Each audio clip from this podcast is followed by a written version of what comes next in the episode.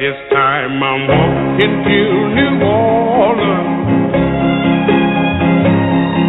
I'm walking to New Orleans. I'm gonna need to parachute when I get through walking these blues. When I get back to New Orleans, I've got my suitcase in my hand.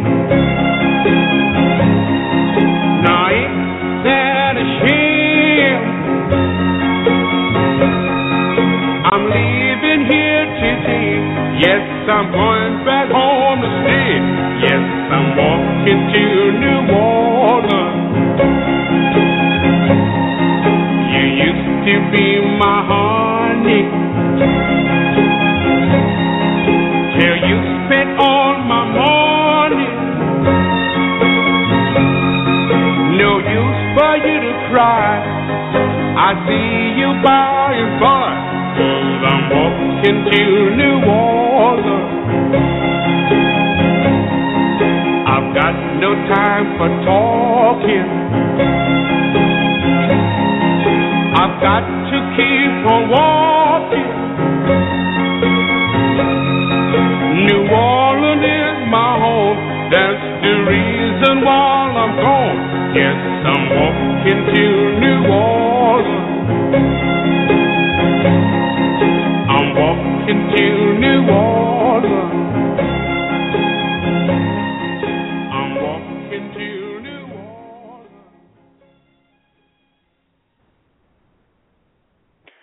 Good evening, everybody. Welcome to another episode of Two Sides of the Story special. Last week we did 10 years since, and we got such an enormous response from it that we had to come back and do Part 2. This is a Two Sides of the Story Productions and a Tru Radio Network joint venture. So let me bring in our other co-host for tonight, Mr. Jason Terrell. How are you doing today, sir? Doing absolutely fantastic, Poetry. Doing absolutely fantastic. Let me tell you, that last 10 years since was a very epic show. I need to retweet it, and because you know people love Twitter for some god awful reason, and it's a show that should be heard because this is what a lot of people don't get about our companies. You know, Two Sides of the Story and Tru Radio Network. What we are, companies based off of what real boots on the ground, down to earth people think. Sometimes, and I do a lot of media. I watch a lot of things, a lot of news, and sometimes you don't need a professor from the psychiatric university of God knows where, has a PhD in God knows what, who doesn't know anything about what really happened in New Orleans. You know, sometimes you don't need somebody from the disaster relief, you know, whatever, from the center, from God knows wherever, about, you know, to talk about something. Sometimes what you really need are regular people that have lived through it, know about it, that have seen the reports, that have investigated things outside of American journalism and outside of the American media, and that's exactly what we are. And that's something I've always appreciated. I've been in a lot of radio places, and that's something I appreciated with, you know, when I worked with Two Sides, and now that I'm doing the Tru Radio Network thing, it's good to have a great group, a great network of people that are really just seriously hands-on and all about experience. And nobody's jumping out there trying to. If they don't know, then they honestly just concede and say they don't know. They don't just talk. You know, I really appreciate that. I don't know if I ever said that. That was nice. Most definitely. I mean, I think we both can agree that's kind of the concept of, like you just stated, of both our channels. You know, it's from a real person. It's not going to be PC all the time. There are going to be times we offend people. And let me just get the disclaimer out right now. One, if there's kids around, you might want to steer them away from this episode. This is not going to be a family-friendly episode. There will be cursing and things of that nature. Two, if you are easily offended by political topics or any other topics, this might not be the episode for you either. With that being said, let's kind of give everybody a synopsis of what happened on the last 10 years since, just in case they didn't listen to it. On the last 10 years since, we got to talk about the 10-year remembrance, because again, I hate the word anniversary. Just me personally, I don't like using anniversary when I think of Katrina. But the remembrance of 10 years since Katrina, you know, some of the misconceptions in the media, one big misconception that I had to address is when people hear Katrina, the first thing they think of is, oh, Hurricane Katrina did so much damage. It really didn't, because we didn't get hit by a storm. We were in the path of the storm, but we did not get hit by the storm. And when I say hit, I mean the actual eye of the storm going over our city, and we're somewhere in that remnants, which is not what happened. And we didn't even get hit with a Category 5 storm. Katrina, when she made landfall, was about Category 3, which is what the levees were supposed to be able to handle, which is something I didn't get a chance to touch on the last episode, which I will touch on this episode, the whole levee situation. So the majority of the damage was definitely done by the levees breaking. So we touched on that. We had someone here, one of my hosts on the channel, Ms. Iman Joy. She is in the military. I didn't even know this. She was sent to New Orleans to help with the whole disaster recovery and everything, but we found out that there was a 48-hour wait before anybody can do anything when the military made it to New Orleans, which was just mind-blowing. I didn't know that, and I don't think any of us knew that, and it just was crazy to even think of the government making someone wait, making people that can help people in danger, fear of their lives, dying, 48 hours. That was just crazy for me. I think that really pissed me off even more so when I heard it. Can I jump in with another new fact? There's so much in terms of failure on the government's behalf with the whole Hurricane Katrina situation. I'm just with another one that nobody talks about. Remember, I talked a few things about what the manager of the stadium went through with his staff and waiting on government assistance. I also want to tell people what they haven't heard, what Amtrak was doing. Amtrak at the time before the storm hit was being used to funnel important equipment out of the city. Some of the equipment was going to be brought back in, it was being funneled out to keep safe. But what you had in a situation where not only was the evacuation being ordered late, you had Amtrak leaving with train fulls full of equipment and empty cars and not people. Everybody likes to focus on that parking lot full of school buses, but there was so much more happening that could have saved hundreds of lives, and they didn't. And again, you don't hear about that Amtrak involvement. You just don't. It's never brought up, and it's something I picked up on again when I was reading through articles in the BBC, reading through things from the Associated Press that you won't see on the entertainment news that we get here in America. And unfortunately, there's news entertainment. A good friend of ours, Travis Hopkin from Punch Drug Critics, he calls a lot of the American media infotainment. I think that's a great word. But yeah, so just let it there alone. Imagine how many lives could have been put in a better place instead of equipment, instead of actual empty trains. You know, you're talking Amtrak. They're going to get those people out of there and a hell of a lot faster than them walking to the dome, you know? Definitely. But even with Amtrak, I'm trying to explain this. Even with Amtrak doing that, Amtrak couldn't do a whole lot because of the way New Orleans is situated. Amtrak really runs through maybe a fourth of the city tops, and that's me being nice about it. And where they run usually are in the low-lying areas, so there wasn't much they can do to actually get to people. That's me just putting that out there in that sense, you know, that Amtrak probably could only do the best they could do. Where I feel like what they could have done more is the actual removing of people from the Superdome, from the convention center, because Amtrak does pass right there where all those people are and bring them somewhere. I don't care if you use a bus, train. I I don't care if you need to get two boats and tie them together. The efforts to get people out of those situations were just minuscule. Yeah, and that's what I mean. As far as the bigger picture, you know, the evacuation was ordered late. It was ordered less than 24 hours before the storm hit. That was another disaster. That was another disaster. Yeah. And there was actually a Republican congressional investigation into that. But again, boom, put the finger on Ray Nagin for that, and also said the federal government's response was horrific. But you tie all these resources together. The buses not being used, the trains not being used. People could have been flown out. They could have had an actual hotel set up. I know some hotel chains took in some evacuees for a small amount of time, mind you, like in a disgustingly small amount of time. But you could have pulled all these resources and had a much better situation. You know, if you know, like I said in the last show, if the manager of the Dome was requesting National Guard assistance, well, get it over there. Yeah, well, why isn't it over there? We can put National Guard assistance anywhere. We can put the TSA in England for the Olympics.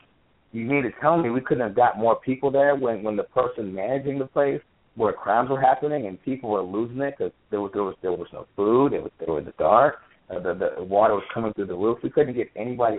It's so impossible to fathom in this quote unquote great country of ours that it really. I still have chills from it.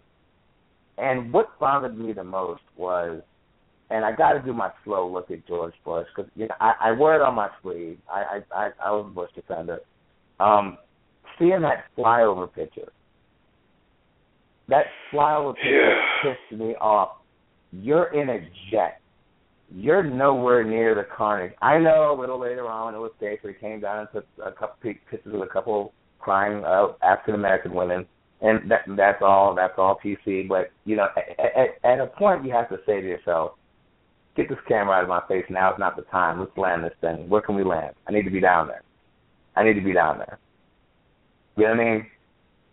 And to me, that picture showed a man who was in a very comfortable spot, you know, temperature control plane, coffee. It's Air Force One. It is what it is.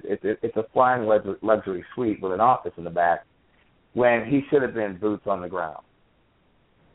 He should have been one of the first politicians there. He should have.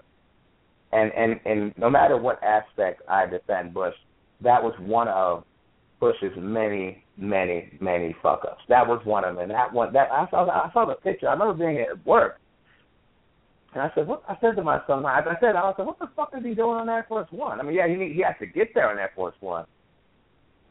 But it looked like a photo shoot, like him looking out the window. You don't even know if he's really over New Orleans. Right.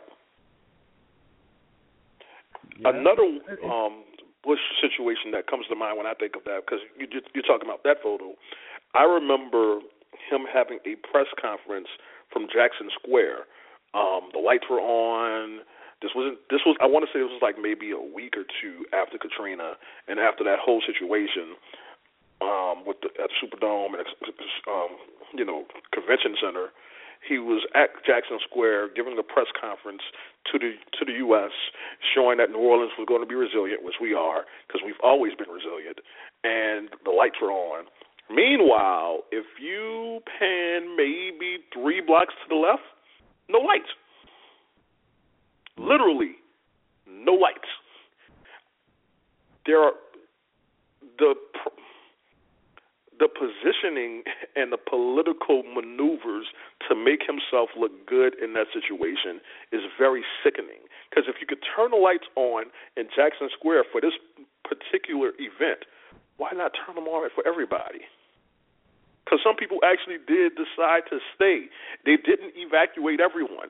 Some people decided to stay because certain areas wasn't too bad off, which is something I'll touch on in a few. But certain areas weren't too bad, but they just didn't have utilities, necessities. So these areas, if you have all these lights off, you have all the water off, Why is George Bush getting all of this on national airwaves to make it seem like everything is okay? Yeah.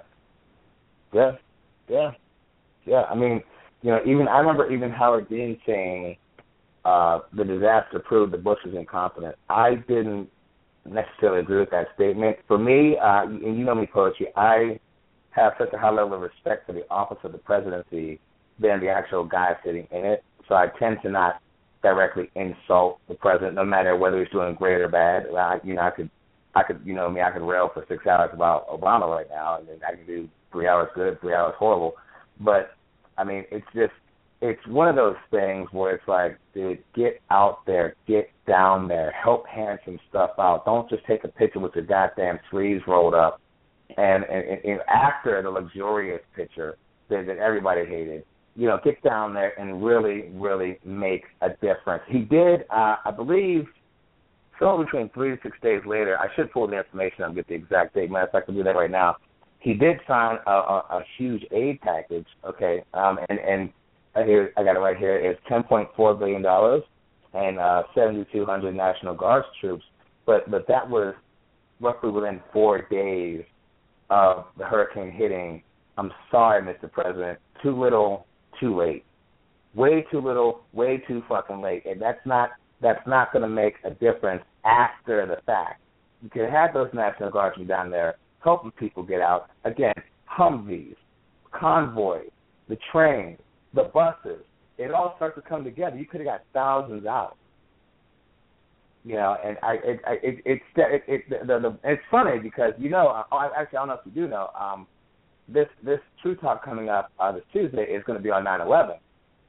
And right. I know, again, another botch. I know so much about what is Bush's fault, what isn't Bush's fault on 9/11. I was actually coming into tonight's show getting my facts mixed up. I'm like, oh, wait, I'm not going to talk about terrorism tonight. But at the end of the day, it was about the failure of government. And one of the beauties that we were able to show on the last show, the last 10 years later show, was that it's great to point the finger at the president, but you got to take it all the way down. You can start at the bottom and get to the top, or start at the top and get to the bottom. But you got to go down to the local government as well. You got to go down to the evacuation being declared within 24 hours. Who the hell can evacuate within 24 hours of anything? You know, you're talking about people really moving their lives. It's impossible to evacuate a small town in 24 hours. New Orleans was a city of millions. Easily, and I stated this on the show last time. A lot of people didn't have cars; they depended on public transportation, and a lot of people were elderly people that, again, depended on transportation or, you know, transportation from with the riding system. You know how with the disabled and the elderly that they use to go back and forth. Why was none of this thought of when you made that evacuation plan at the very last minute? I was sitting there, and I was sitting there watching them put the sandbags up. And at the time they were putting the sandbags up, which I'm sure there was some, I don't know, I'm just going to give them the benefit of the doubt because there's a lot of doubt. I was sitting there going, why aren't these same people getting these people the hell out of town? Because at that time, a Category 5 had just made a right turn and was headed directly for them. You know what I mean? Right. Like the sandbag pictures and all the preparation. It was so positive, and so-and-so's here to help, and people are here to help. I'm like, oh, Carol, I get it. It makes you feel good, but I'm thinking, like, when this thing hits, either one or two things is going to happen. It's going to do what most hurricanes do and kind of get close to land and kind of drop down to a depression. We'll get a nice storm that'll not power out for a week, or it's about to fuck this city up.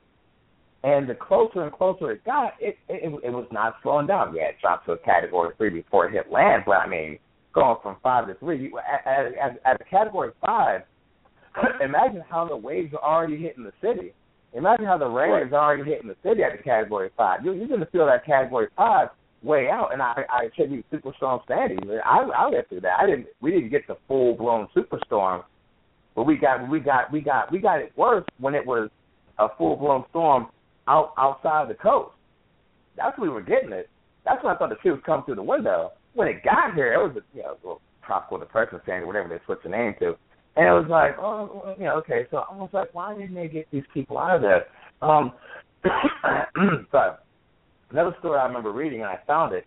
So there were hundreds of firefighters that volunteered to come in, even a squad from Fairfax County, firefighters and medical professionals that came in.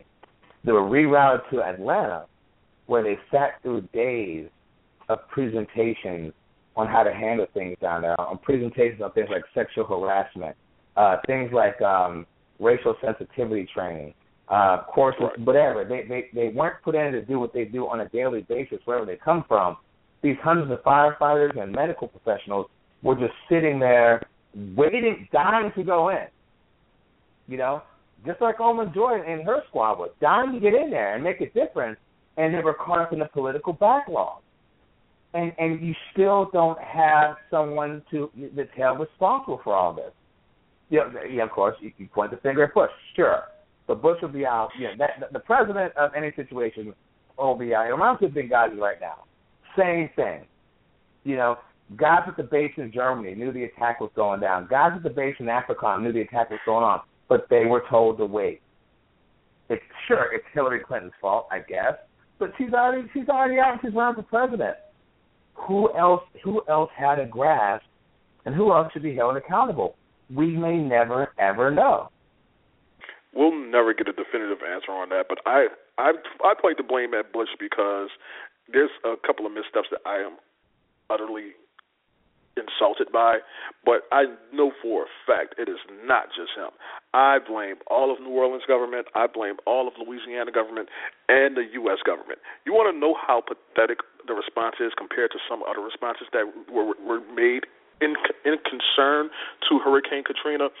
Sean Penn, an actor, not even a government person, an actor, was able to get into New Orleans and assist people. Let that sink in for a second. An actor with no government power was able to get in and assist people out of homes, houses, off roofs, all of that, within a couple of days of the storm. Canada wanted to help. Venezuela wanted to help. There were multiple countries that were willing to help right then and there. They weren't waiting. They said, whenever you guys are ready, we can send you help. But, of course, our government being what they are, no help. It just amazes me. Meanwhile, if somebody farts too loud somewhere else and we think that's bad, people are there in 2 days, tops. Yeah. Yeah. Yeah. I mean, and that's where we're at. So you gotta, people out there have to open their mind a little bit for our frustrations. I know there are some people saying, well, you know, what happened. It wasn't that simple. It really wasn't that simple. There was a gigantic monster heading at the country, and when you say the United States government failed, it did, and that's what the United States government does. The United States government fails on certain occasions. Occasionally, they could rise to the top and really be champions for the people, and the blame goes to certain individuals. When every single politician who didn't offer to send people from their state, also failed. When every single National Guardsman that wasn't sent down there, they should look at their boss and say, "You failed." You failed us. And I don't need somebody telling me the bureaucratic lineup because you'll get that. Well, you know, that's not how it works. You know, there's a pecking order. I don't care. The boots on the ground weren't there. That's it. That's it for me. I mean, you know, I'm a very simple guy, Poetry. I'm very, very, very simple about this thing. The boots on the ground weren't there, and that in itself is goddamn disgusting. I'm sorry. Yeah. You know, I mean, I can't forgive it. And let's take it from a standpoint of how vulnerable New Orleans is, because I don't think people realize why I'm frustrated, because, one, I'm from New Orleans, and I know that my city is just one big bowl that's surrounded by water. On one side, we have Lake Pontchartrain. On another side, we have Lake Borgne. On another side, we have the Mississippi River, and on the other side, we have Lake Maurepas. All of this water is above us because we're below sea level, and when you get a big rush of water in all these places at one time, where is it going to go? That was what the levees were supposed to do, keep all this water from going into the city and getting into an event like this. Levees break, and I use that word break very loosely, and we have this situation here. Now, in certain parts of the city, you couldn't even tell there was a storm. In the uptown region of New Orleans, wind damage, some water damage, some flooding, but nothing real major. They were up and running in a week, 2 weeks, no problem. In other parts of the city, like, for example, where I stayed in a townhome, well, an apartment complex with my mother at that time. And across from the apartment complex was a house. Like, if I walk outside and walk directly across the street, I'm going to walk to a house. After Katrina, if I went to my mother's house, to get to that same house, I had to walk down the street, across the street, because that's where the house was, at least half a block the other way. I want people to understand that, I'm a data guy. Severe flooding in 80% of New Orleans. Severe flooding. That's not counting like your regular flooding in other places. You're talking, I remember hearing tens of billions of gallons of water just crashing down these people. Yep. It's crashing down these people. And you mean to tell me that there was nothing we could do but have feel-good sandbagging moments on primetime news? Are you telling me that? America, you're not telling me that. You can't tell me that. You can't tell me we're that fucking vulnerable. You can't tell me that. You can't tell me a storm can do that to a city unless the city's been ignored, unless these people have been ignored because they are at a certain poverty level, unless you tell me that these people, that our emergency response system is really that much garbage. We really can't respond that well to something like this. It's impossible. It's impossible when I turn on TV and I see a million places for me to send my money, and I've never seen New Orleans listed. When I could send my money to all over the world to help these people that are starving, I could send money all over the world. Where were the projects to send money to fix the levees before they broke? Because no matter what they were supposed to do, they didn't do it.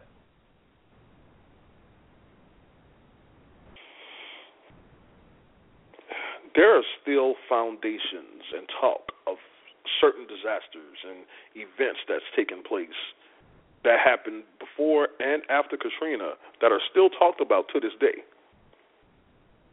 Sandy relief, still talked about. Tsunami relief, still talked about. And I don't like playing the race card, and I really don't.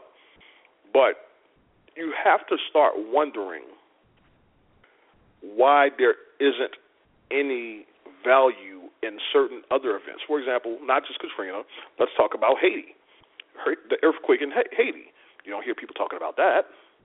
You barely heard people talking about it when it happened. The only thing I remember definitively hearing about the earthquake in Haiti is that Wycliffe's charity was corrupt. That was the big story. I do see we have somebody with their hand up. I'm pretty sure I know who this is, but we're going to bring them on. Last 44841. You're on the air. How's it going tonight, gentlemen? This is Robert Tron from Tru Radio Network, showing my support to our brother network, Two Sides of the Story. How are y'all doing? Doing pretty good. How you doing? I'm doing pretty good. I'm gaining as much insight as I possibly can on this subject matter, because I understand that regardless of what's been televised, what's been on mainstream media, what's been posted to Facebook, Twitter, Instagram, you know, images and whatnot, and a particular subject matter or spin is placed on it, there is nothing more solid than people that have experienced that firsthand.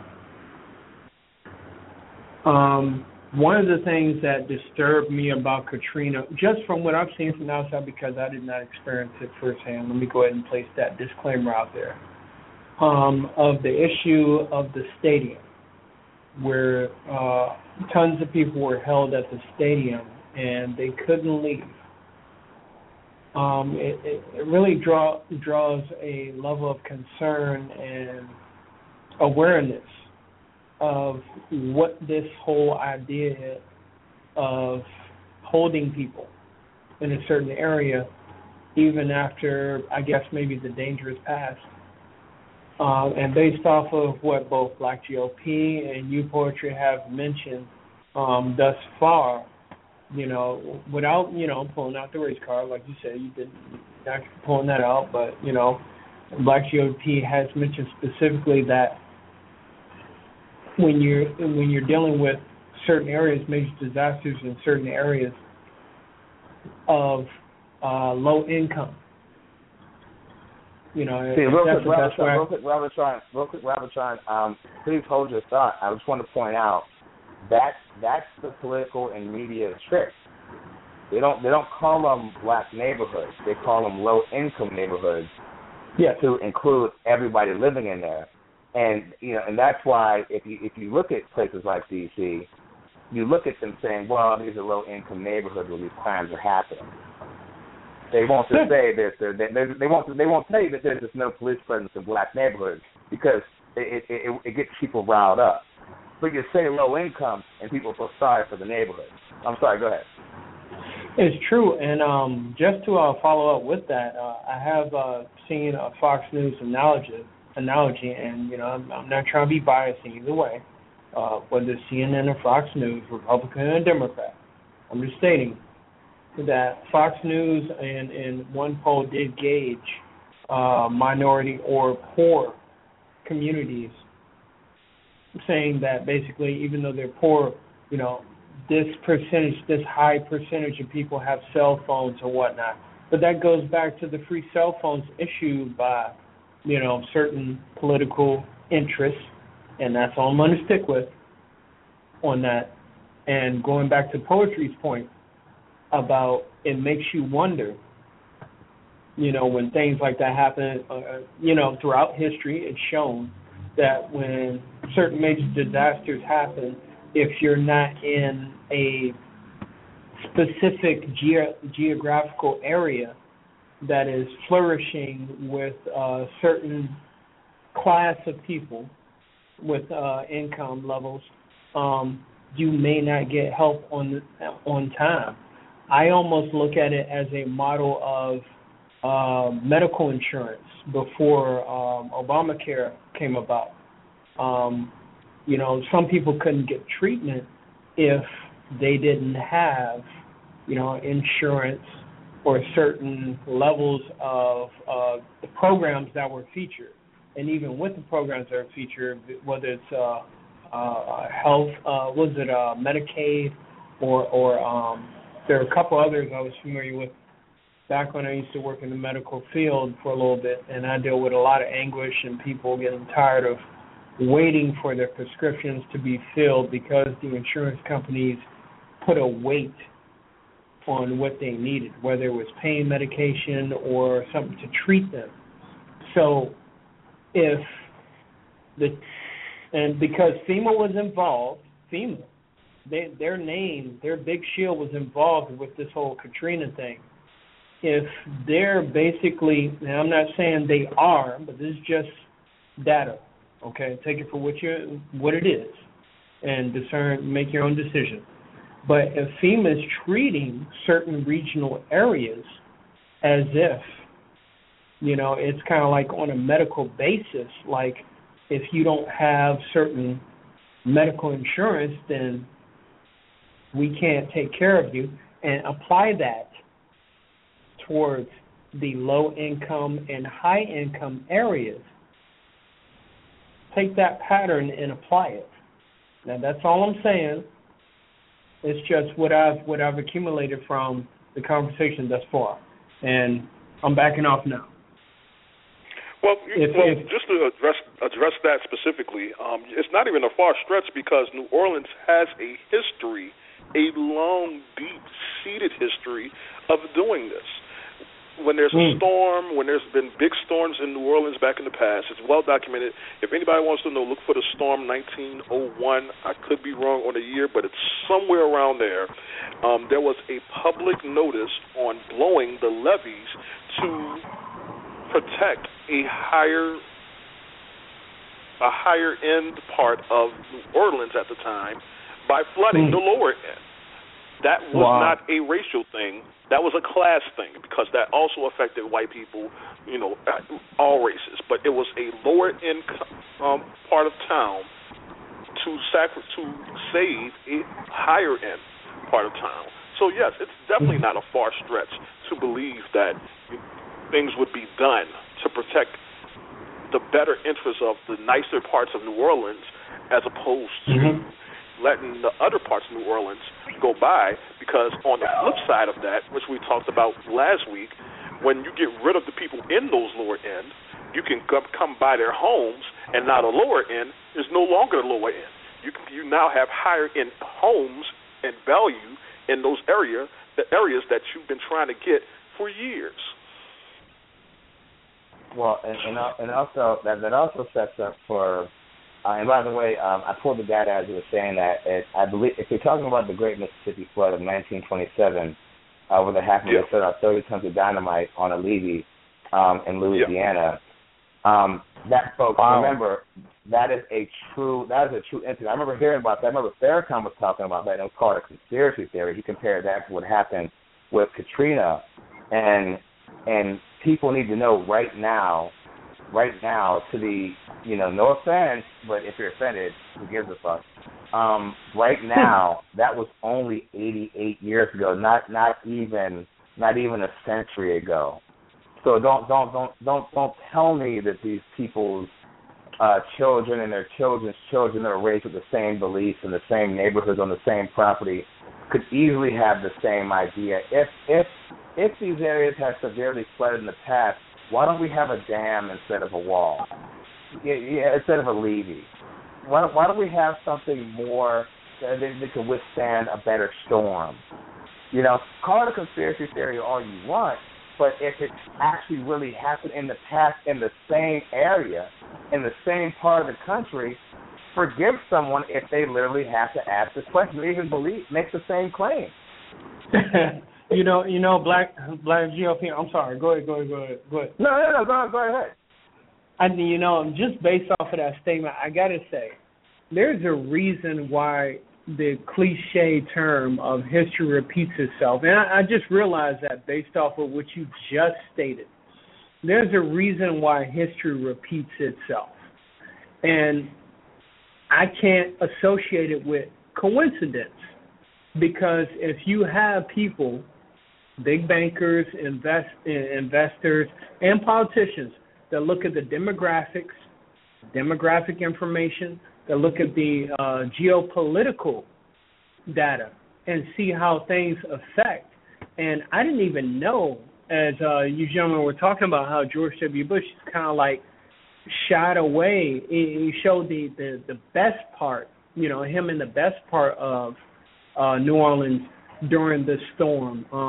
I actually was in North Carolina during Hurricane Fran back when that hit, and it wasn't that bad. It was during the eye of the storm. We were in the eye of the storm, in small towns, and the most that did happen was the power cut out, and I had to go to my neighbor's house, which was right next door, but I had to cross the path maybe 45 feet, okay? But since the power was out, I couldn't see 5 feet, past 5 feet in front of me. It was different. You know what I mean? It was something, you know, I didn't expect. Think about a little place called Tornado Alley. Every year they get hit with tons of tornadoes, and what do you see? You see trailer parks blown over. You don't see nice houses torn apart. It's Tornado Alley. The rich don't live down there. It's an area of the country set up to fail year after year after year. Yeah. It makes you wonder why those people still stay over there, and then I don't want to go ahead and dive too much further into information that are out there, especially specific policies of 1976. But it's a learning experience understanding how significant Katrina was. Especially 10 years later, from both you Poetry, you being a New Orleans native, and you Black GOP observing the political changes that occurred during that time. Again, I'm soaking in this information and learning a lot more. I greatly appreciate you guys for putting me on. Oh, it's no problem. But as he was touching on, I relate what goes on at Tornado Alley kind of what is what's going on in New Orleans as we speak. When you put people in situations where it's either live or die, and do the best you can to live with very little means of doing that. This is what you get.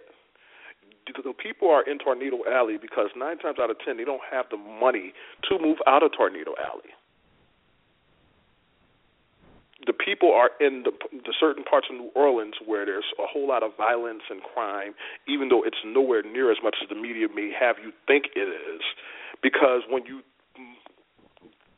tear down houses, you tear down apartment complexes, you tear down public housing, and you build up these condos and these townhomes, and you make them above prices that people can readily afford. They have to move, and all these low-income people are moving to one area.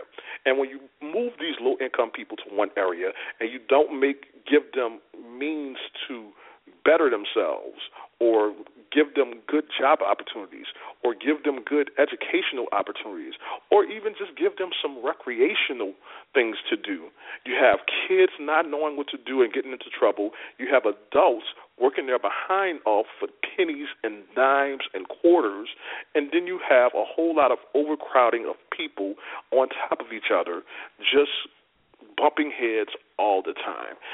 Pretty much you have created the perfect situation for them to eliminate themselves. That's true. And something else I directly wanted to ask you, Poetry, and we touched on it last episode, but I'm glad we're back to the second one. But in terms of New Orleans, we see the rebuilding. We see the reports that, oh, my God, New Orleans is rebuilt and it's flourishing. We can have Mardi Gras again. But, again, those of us out there don't follow the infotainment side of the news, we know a lot of those neighborhoods are still struggling. They just put the tourist attraction back together. But as we slide into the gentrification side of it, now we're seeing the naval engineers down there, quote-unquote, reinforcing the levees.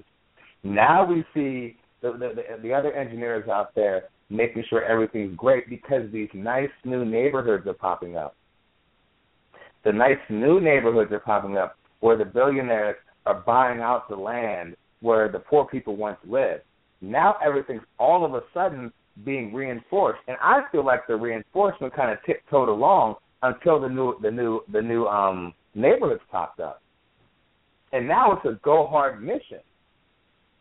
I would really like to get your just open thoughts on that. I mean, as to how you grew up when these leaders would have taken a whatever Category 3 storm, and they absolutely didn't. Whereas now you're seeing all the super reinforcement going on when the neighborhoods, I don't know, let's say, income level or racial structure has changed? Yeah, first of all, you got to remember, when I grew up, we were under the impression they could take Category 3. We didn't. They lied to us for years. When I say years, I mean before I was born, decades. That's how long they lied to us about these levees. Let's just get that out there right now. For all this time, we were under the impression the levees we had could take up to a Category 3 storm. We didn't even get hit by a Category 3. We got bypassed and in the path of a Category 3, but they should have been able to handle all that work. They should have been able to handle everything they received, and for the most part, they did. For up until Monday, water was as you would expect it for those levees and those stations. The problem came into effect when the levees, quote, unquote, broke. Now, I'm going to address this again. If you don't agree with it, if you're not big on conspiracy theories, don't care, kiss my ass. But I have friends, family members, people I know that I trust their opinion on because they're not conspiracy theorists and they don't come up with these conspiracy theories, and they all have the exact same story. In the Lower Ninth Ward, which is a highly popular, populated black area of New Orleans with high-end value property that was owned by 90% black people. When the storm hit, passed by, water wasn't that bad. There are multiple accounts of something blowing up. Now, when I say blowing up, I don't mean blowing up like, just like dynamite or something. From the way they described it, it sounded like a transformer blowing up in those areas. Anybody that's from New Orleans know that all the levees are made of concrete for the most part. There's some metal here and there, but common sense would tell anyone if a levee breaks, if those levees broke by natural causes, water, whatever, you wouldn't hear a transformer-like boom, which led people to the assumption that has never been proven or disproven that those levees were intentionally broken to save other areas of the city. All right, now, Poetry, I try to be conservative. I try, you know what I mean? But, you put it out there. You put it right out there, the fact that, people that that have been through it and have gave their personal accounts. I don't want to say it, but I feel the need to just because you're kind of like driving that out of me.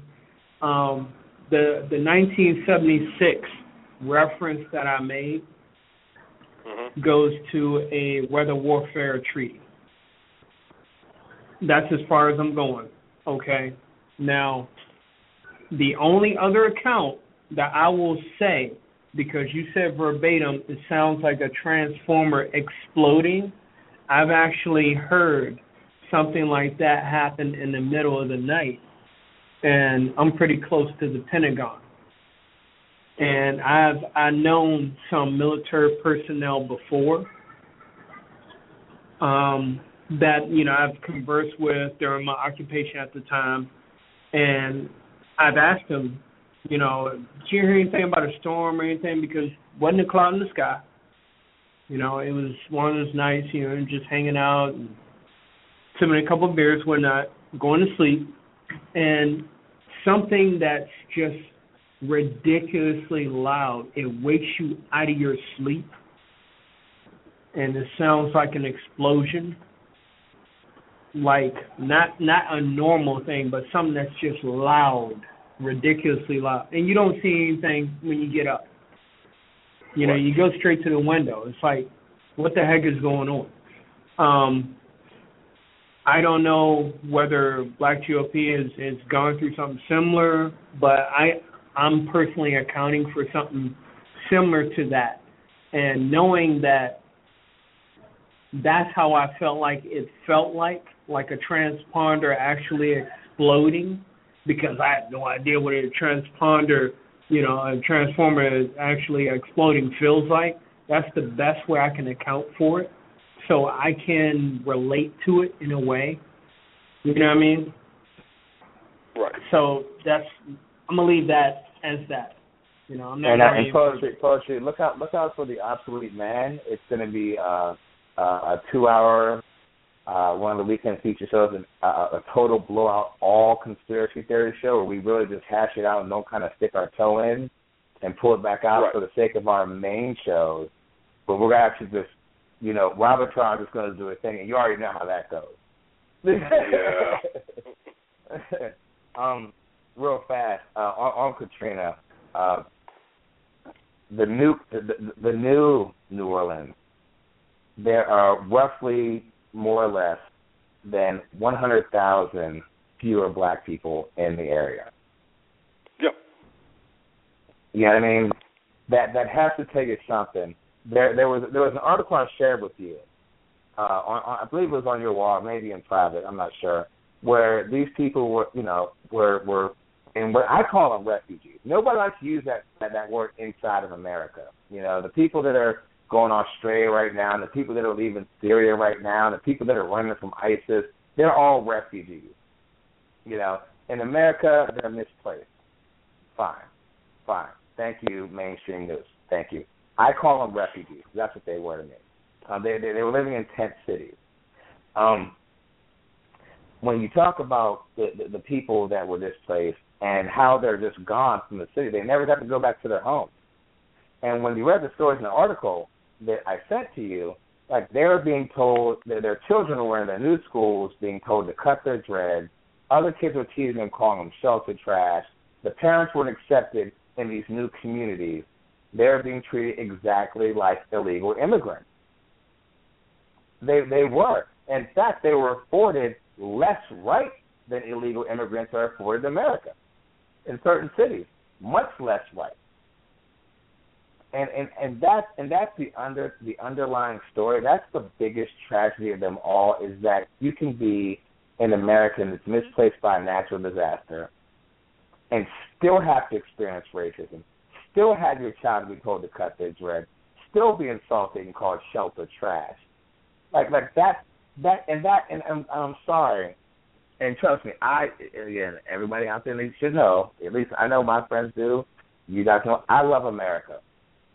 And I love all the privileges and the best thing about it, but I also can't love this. Much like any woman or any car or whatever, I can't honestly love it without understanding the root of its evil. I can't love it without understanding what's still there. I can't look somebody in the face who is saying right now all lives matter, just to counter Black Lives Matter, or the new thing that just popped up this week, police lives matter, just to counter Black Lives Matter. That's the only reason these phrases are there. You could name these groups anything else, but they see the popularity of Black Lives Matter, and they have to counter it and whitewash it.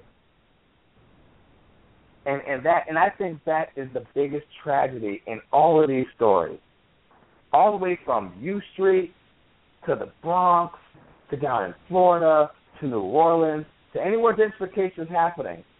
That's the biggest tragedy. It all ends up in people of color or low-income people who are white being displaced and being treated horribly wherever they try to go to. And the same thing happened to me myself. We came from our little ghetto in Pennsylvania and moved out here to nice Maryland and nice Virginia. Same thing. Let me tell you guys a story. Go ahead. Fire away. I was going to tell you the story about when I made it to Houston after Katrina.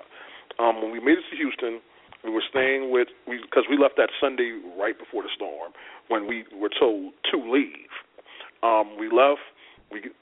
Houston usually is like a 4-hour drive from New Orleans. It was like 19 hours to get to Houston. We left that morning. We didn't get to Houston till like early Monday morning. So we get there. we're camped out at one of our friend's house, and we're just expecting it to just blow over like it usually does, because that's part of the reason that some people in New Orleans don't evacuate, because they don't have the money to keep evacuating. We'll evacuate, nothing happens. We come back, that's money, you know, that's gone. So we left, and shit started hitting the fan for real, and we realized the severity of everything. So let's fast forward like a month or two later. So now we're in Houston. It's not no longer, well, we're going to stay here for a couple of days until everything blows over. It's we're in Houston. So I'm looking for a job. My mom's looking for a job. And, you know, anybody that's talked to me outside of this knows I don't sound too much different from how I sound on the radio. If you, unless you pay attention to some of the words I say, you wouldn't necessarily know I'm from New Orleans. So when I speak to people and when I'm going on these interviews and I'm getting to know people and they're talking to me and they're talking about the events of Katrina and some of the people down here, they're real derogatory. They're like, oh, these sheltered people, they need to go back to where they came from. You know, I don't know why we got to help them, blah, blah, blah, blah, blah. Meanwhile, not realizing I'm from New Orleans. So then when I have to bust that bubble, it gets real uncomfortable. It's always, oh, you're from New Orleans? I couldn't even tell. I mean, I wasn't talking about you. I was just talking about those hood people. Well, I'm from the hood in New Orleans, too. So then the conversation gets even more uncomfortable, and usually they leave. All these assumptions that are made from the media, oh, we're rapists, we're thugs, we're gangsters, and they just eat it all up. The first year in Houston after Katrina was the most annoying, troublesome headache I have ever dealt with in my life. I don't care how many times it's said, how many comedians have said it, how many news reports have said it. At the end of the day, it was a certain color family looking for student supplies, another color family's looting. That's what it was. That's what it was, and I'm gonna leave both colors blank so people out there can guess which one was which. But that's what it was, and that's still what it is to this day. It wasn't the story of the Dome wasn't about a manager who all he had was his management staff because everybody else evacuated and people were going crazy because they didn't have anything.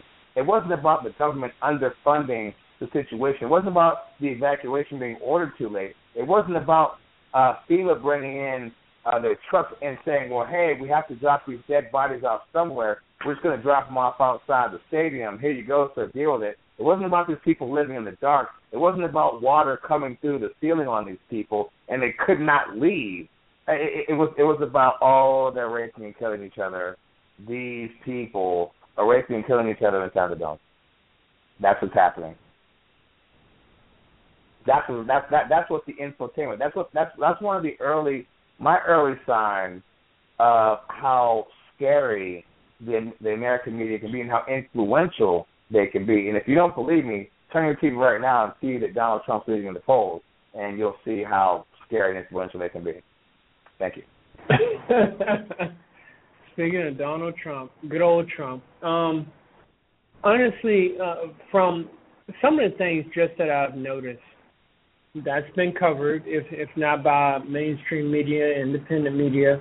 I definitely drew a level of concern during the Katrina scenario where I'm not sure whether it was a militant group, National Guard, or big army, actually going from house to house, raiding homes if they had firearms and supplies.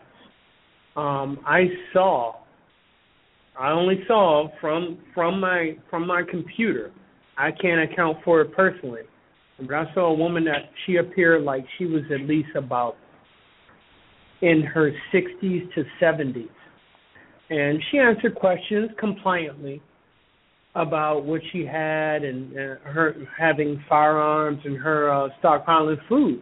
And she was taken down by a guy who had military gear. I don't want to say specifically who it was because honestly I don't know.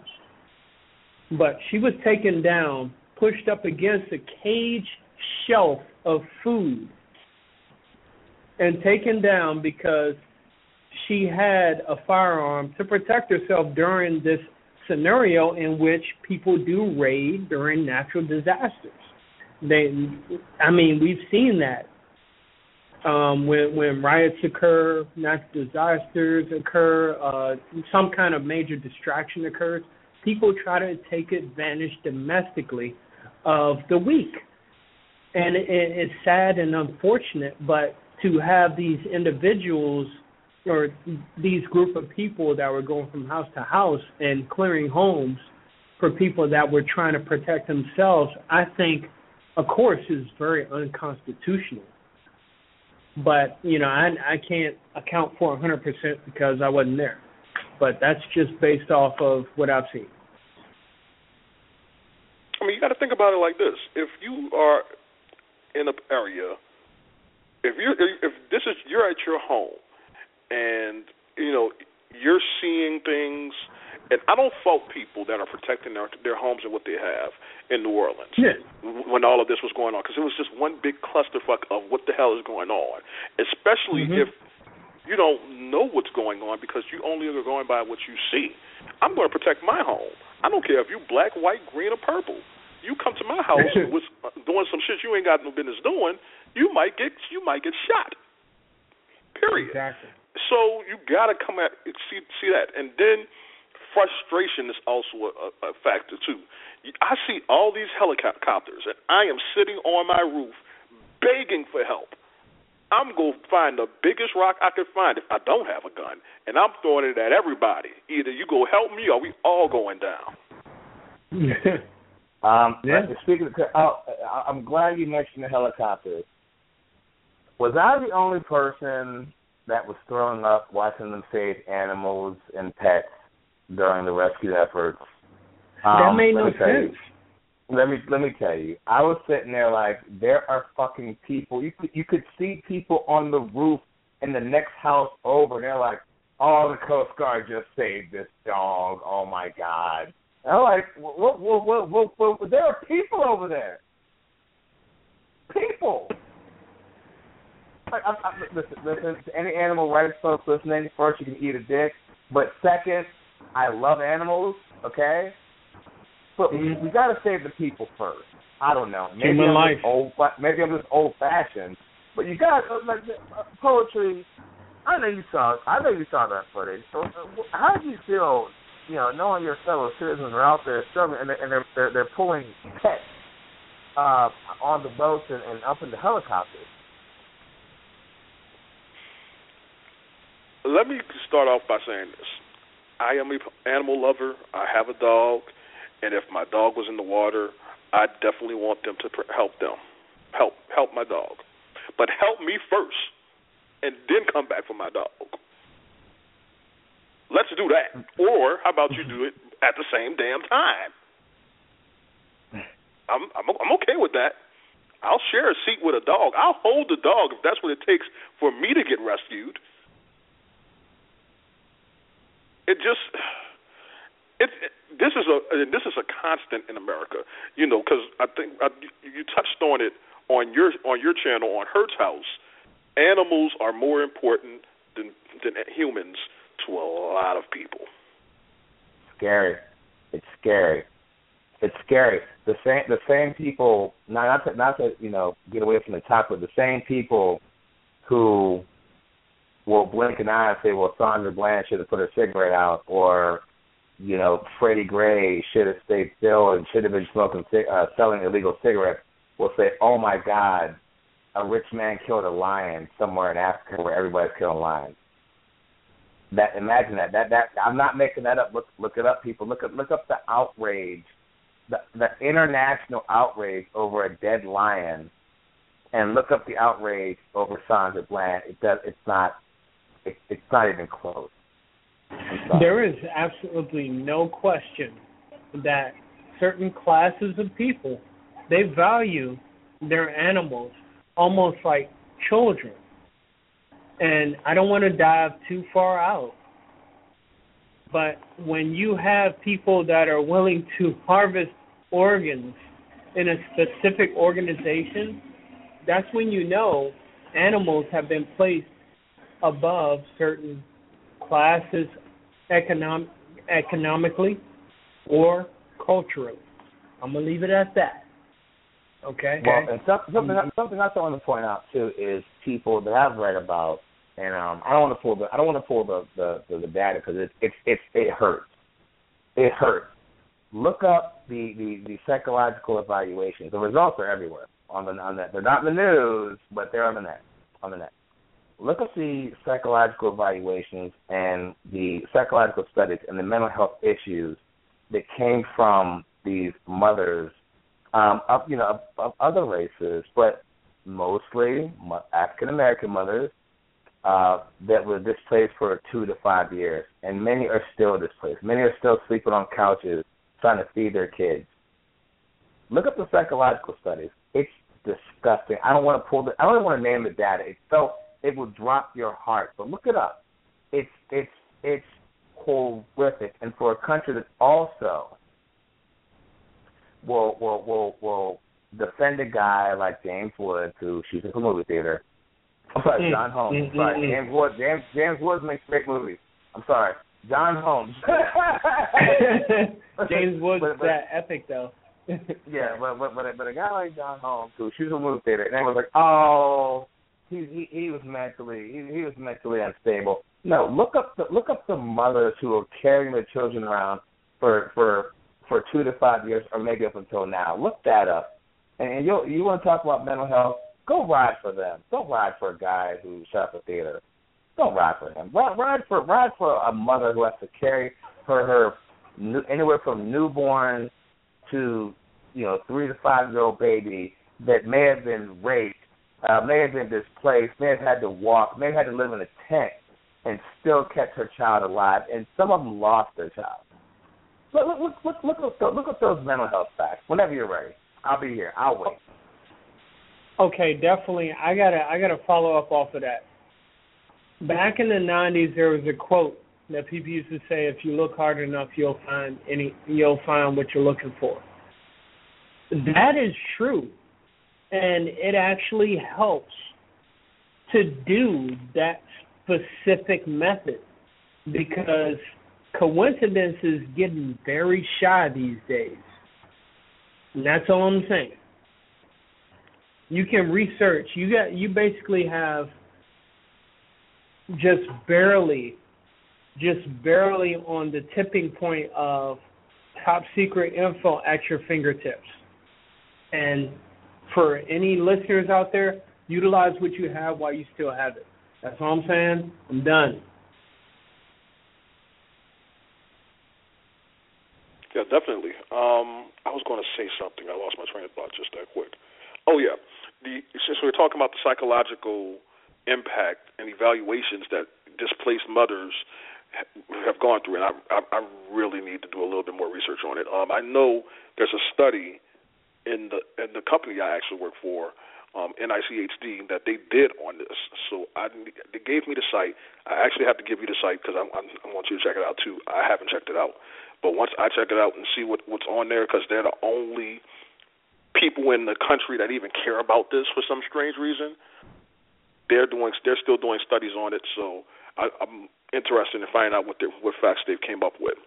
But from the experiences of people that I know, they compared the recovery efforts and the movement of themselves from their city to other places to a modern day slavery, because families had to be broken up. You couldn't go. It's not like you had a choice on where you wanted to go. They just put you wherever they wanted to put you. There were brothers and sisters, mother and father, father and son, being split up and not knowing where they were going. Some people ended up in Utah. Some people ended up in Houston. Some people ended up in New York. So now you're just gone, displaced from people that you know, in an area that you don't know, with no means of getting in contact with anybody that you need to get in contact with, because at that point in time, if you had a New Orleans number, you might as well have had a carrier pigeon, because you probably would have got a better response.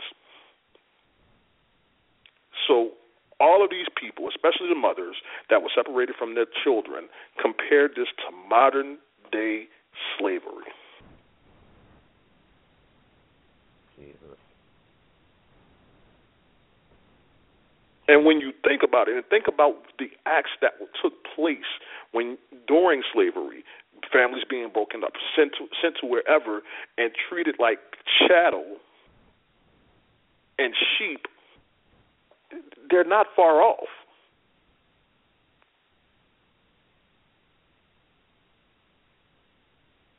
There are actually, I've seen a video in which a representative of a black group, they actually had a sidebar conversation with Hillary Clinton as far as how things have changed from the old days via, straight out blatant slavery to the modern day where everyone's considered equal, but black communities are working a slave wage, and there's not that much difference of it. And Hillary Clinton, she did say his argument or his statement was fair, and his statement following that, because that relates to this conversation, it really stuck with me. His following statement with that was that how can we go about to change hearts to keep this from continuing? And she literally said, Hillary Clinton, she said, you are never going to change hearts. What you need to do is change the policies and procedures that are already in place. So I'm sorry. Go ahead, please. No, I'm just saying when a politician, Hillary Clinton, says something like that, it really makes you think on what kind of political system as a whole that you may be dealing with. I'm just saying, and I'm done. And when I saw that post, did you see that meeting with Hillary Clinton and the very edited 2-minute video of her meeting with the Black Lives Matter activists? Yeah, I did. When she made that statement. Yeah, let me tell you something. That video was so edited, it made me sick, because as all of us do editing in another arena, Facebook arena. Oh yeah. We knew what that was. It was like so and so up clip, so and so clip up, so and so, and interview's over. And you know that conversation lasted longer than that. But when Hillary dropped that statement on them, she was absolutely right. What she's saying is, if you get behind me, I will put you in a position where you might be able to change the political power. Oh, yeah, no question about it. But no. No question about it. But you won't. There was a smirk. She started cutting them off. She started being herself. You know what I mean? But you won't be able to change it, no matter what. Just do like all the other civil rights groups and get your asses behind the Democratic Party. Listen, I'm not saying the Republican Party for civil rights. They're not. Okay? No, Jason Terrell, Black GOP, if I might say at least just this one interjection, she had her arms halfway crossed, and in the political arena, you know what that means. It's defensive dominance. Yep. That's it.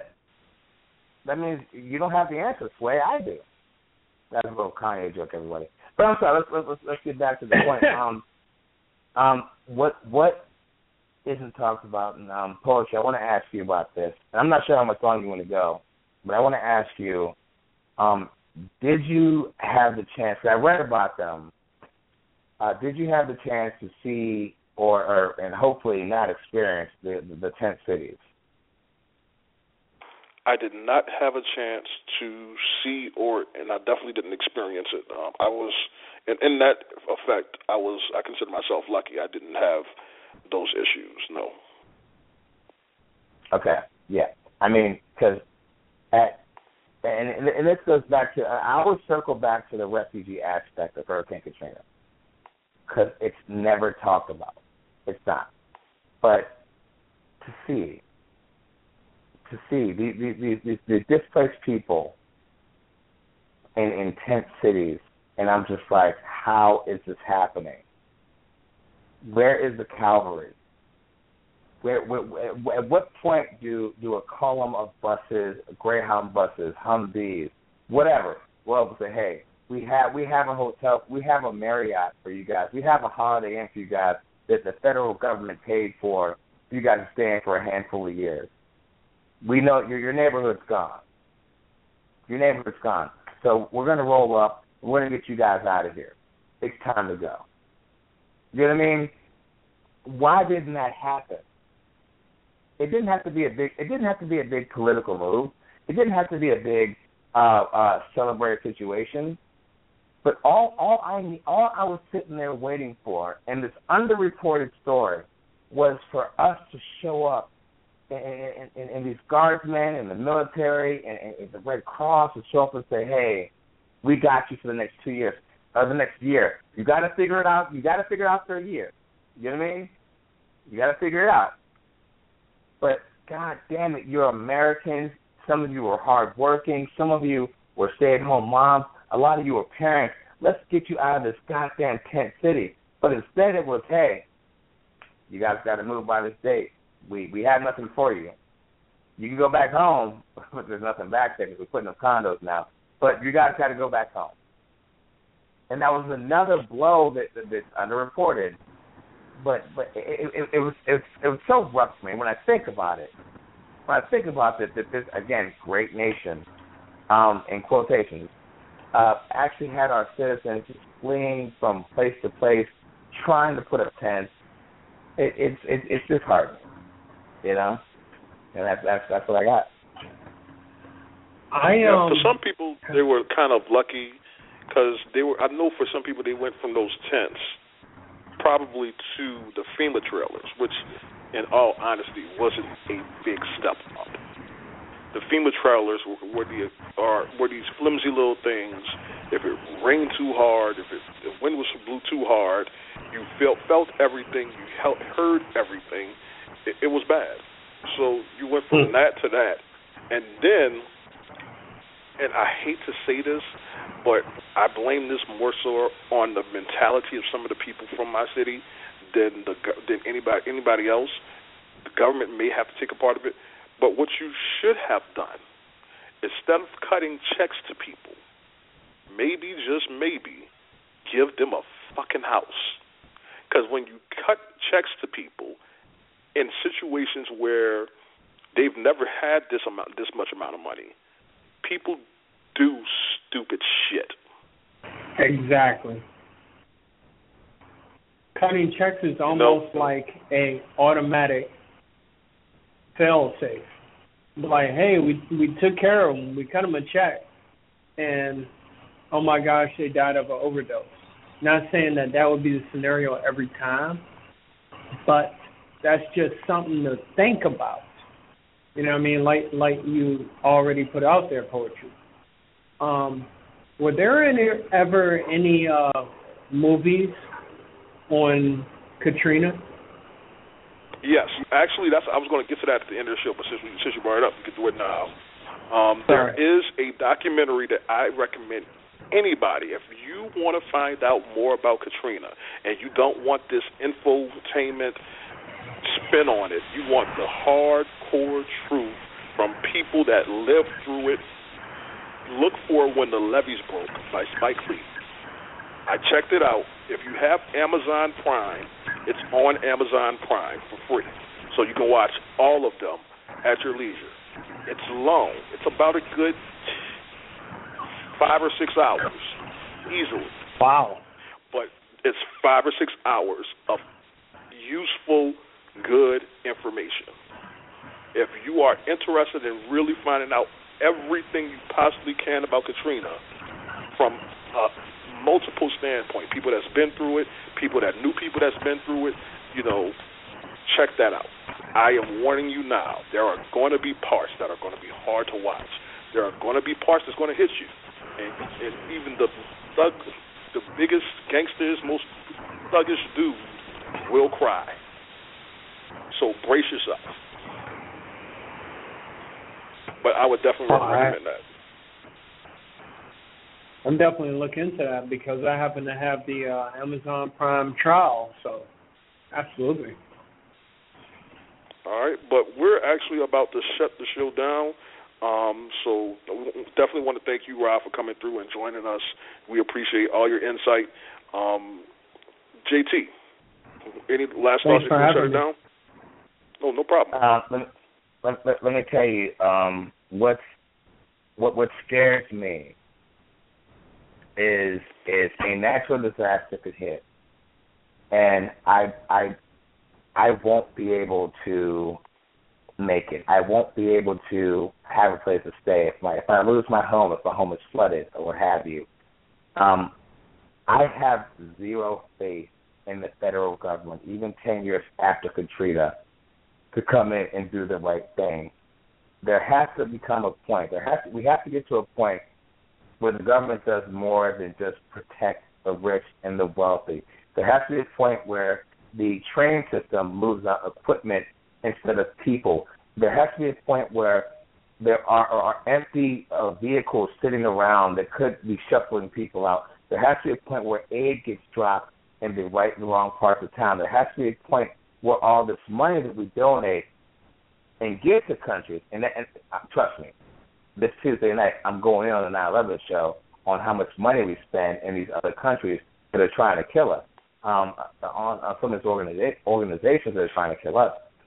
There has to be a point where we could take $1 billion out of all the countries we spend hundreds of billions of dollars a year in aid for. Just take $1 billion out of all of them and just invest it in us, invest it in our school system, invest it in our people, invest it in giving us job opportunities.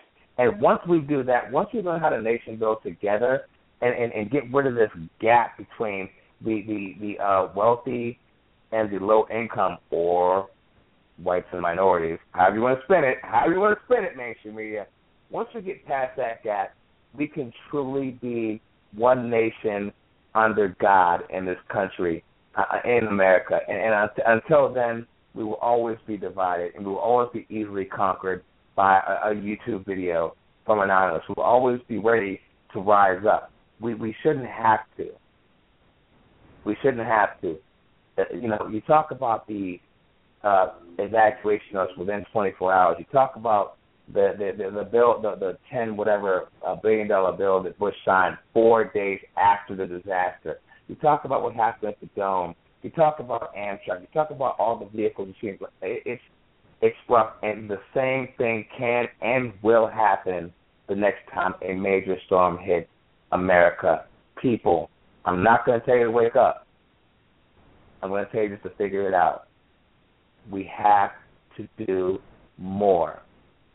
We just have to. That's all I got. You know, to kind of piggyback off that, if the one thing that Katrina has taught me, for a personal standpoint, is you cannot wait for someone to save you.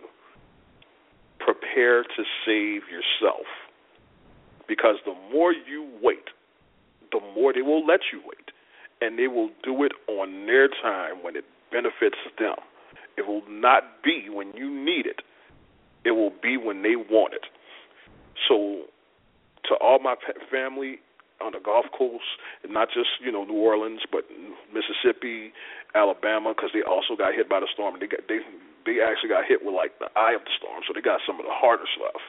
But don't depend on the government to save you. If you stay diligent and make sure when it looks serious, you take it as seriously as possible, because not taking it seriously can cost you your life. To all my family, friends, the people of New Orleans, the city I love, the city that is my home, keep your head up.